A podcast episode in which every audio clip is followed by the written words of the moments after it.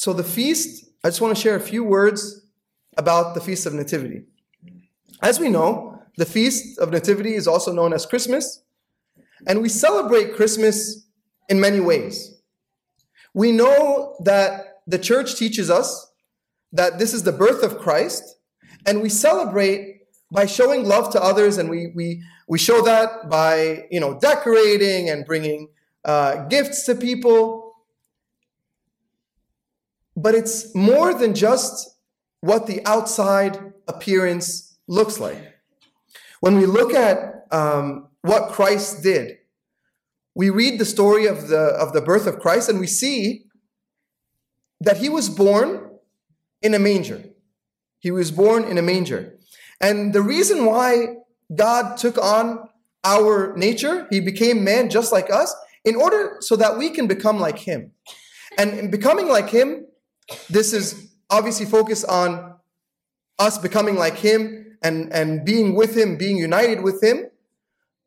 But it's more than just focusing on the future and, and thinking about, just like uh, His Eminence wrote in the letter, our citizenship in heaven doesn't mean that we just focus on you know this this place called heaven and we're focused on it later on but we should be living in heaven here and our focus is to live with god here. And one of the characteristics that we see when we look at our lord and savior jesus christ is his humility and his modesty. We sometimes we go through the motions of the feast and we forget what exactly is happening. Because we, sometimes we look at the icon and it's a it's a it's a little baby sitting in a manger and it's just really it's a nice scene and everything is great. But what is the manger if we look at if we really think of what a manger is the manger is where the animals were. It's it smells really bad. It's surrounded by animals the sounds the smells. It's not a nice area to be. But God chose that area. He chose it for a reason. To show us what really matters. He showed us that even the king himself can humble himself to be born in a tough situation. When we look at Christ and we look at who he is, we see these characteristics but it's not enough to just see these characteristics, but it's also for us to live it. It's also for us to imitate him. Just like St. Paul says, imitate me as I imitate him. St. Paul was confident enough to say, I am he is working on his relationship with God so that others can see St. Paul and see Christ in St. Paul. The other characteristic I want to focus on is modesty. When you think of modesty, we think of the way we dress. And that's true. Or the way we look. And that's very true as well. Especially, for example, on a day like today.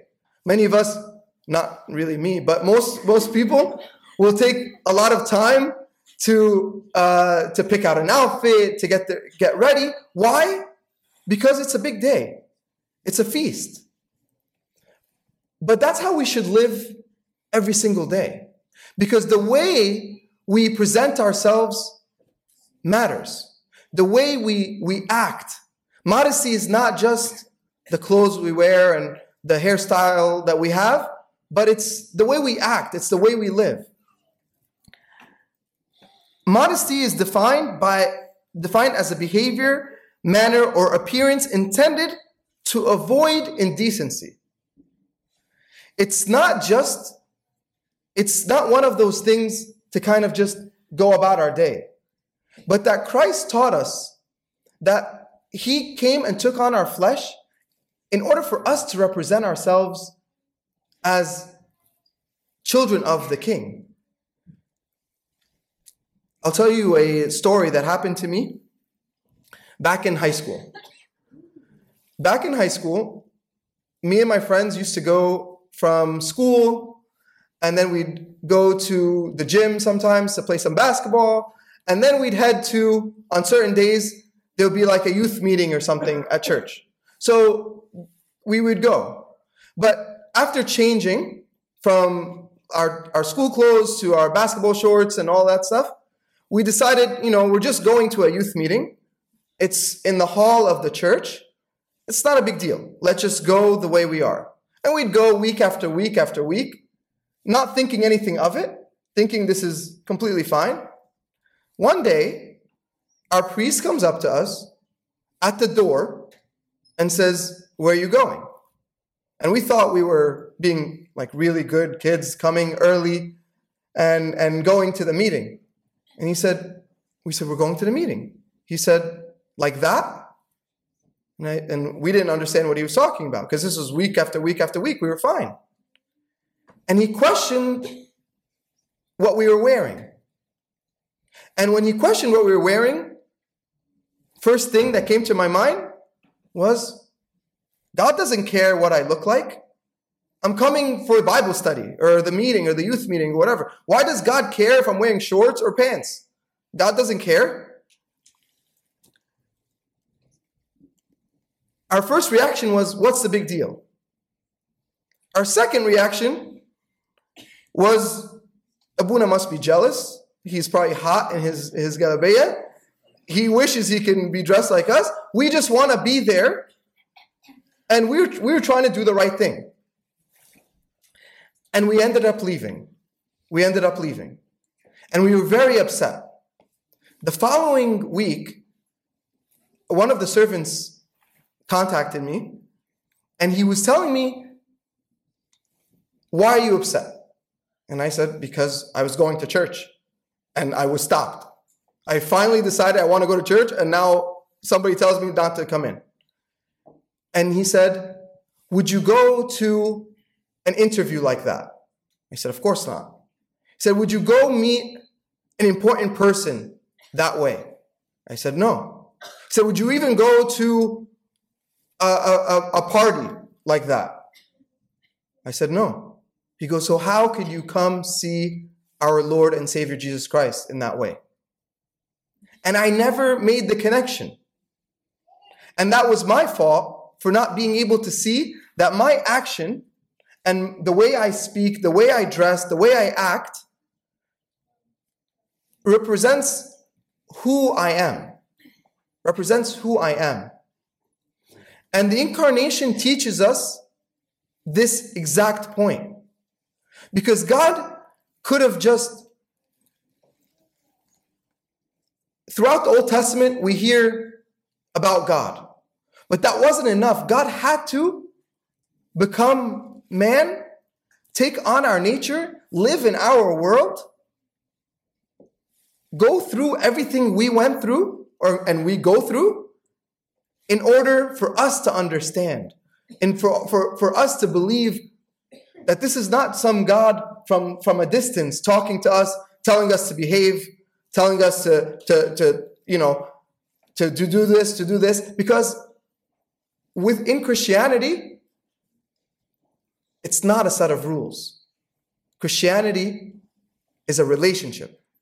And our relationship is based on who Christ is.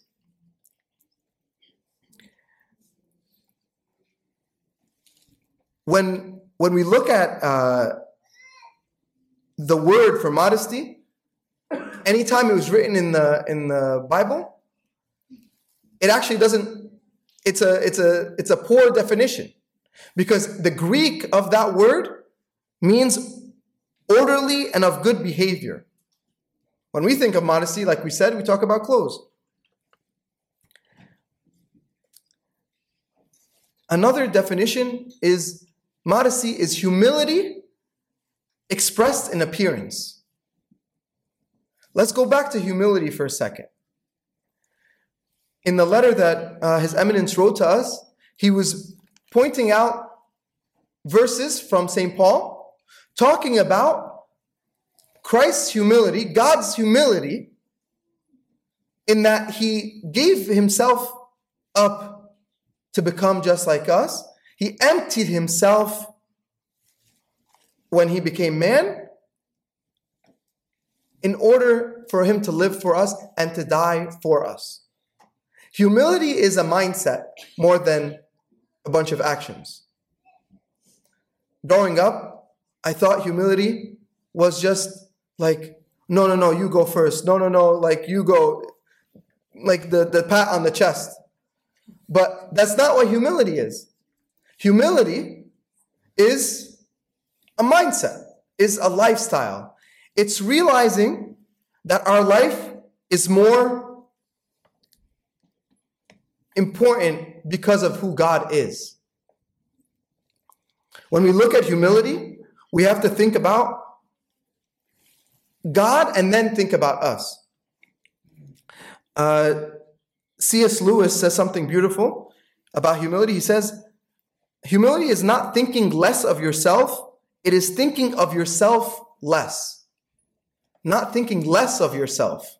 Humility is not us devaluing who we are, because in, that, in doing so, we're devaluing Christ. But humility is let's think of ourselves less and think of Christ more. And if we do that, if we do that, in doing so, we tend to, to be humble in the way we act with other people.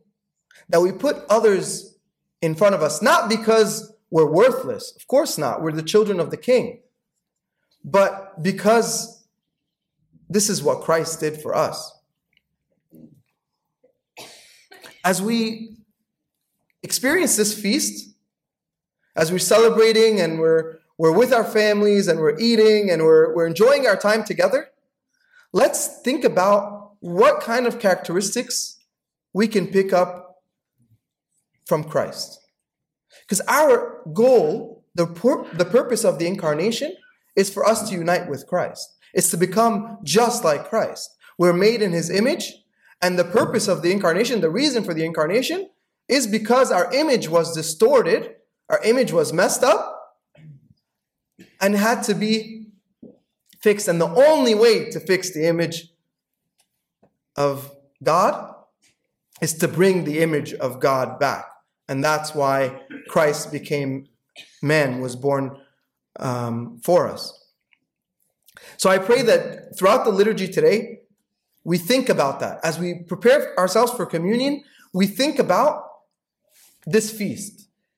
And yes, we're celebrating. And yes, we're, you know, gifts and starting the new year, and it's a celebration. But in the celebration, we remember why we're celebrating and how we should celebrate. And glory be to God forever. Amen.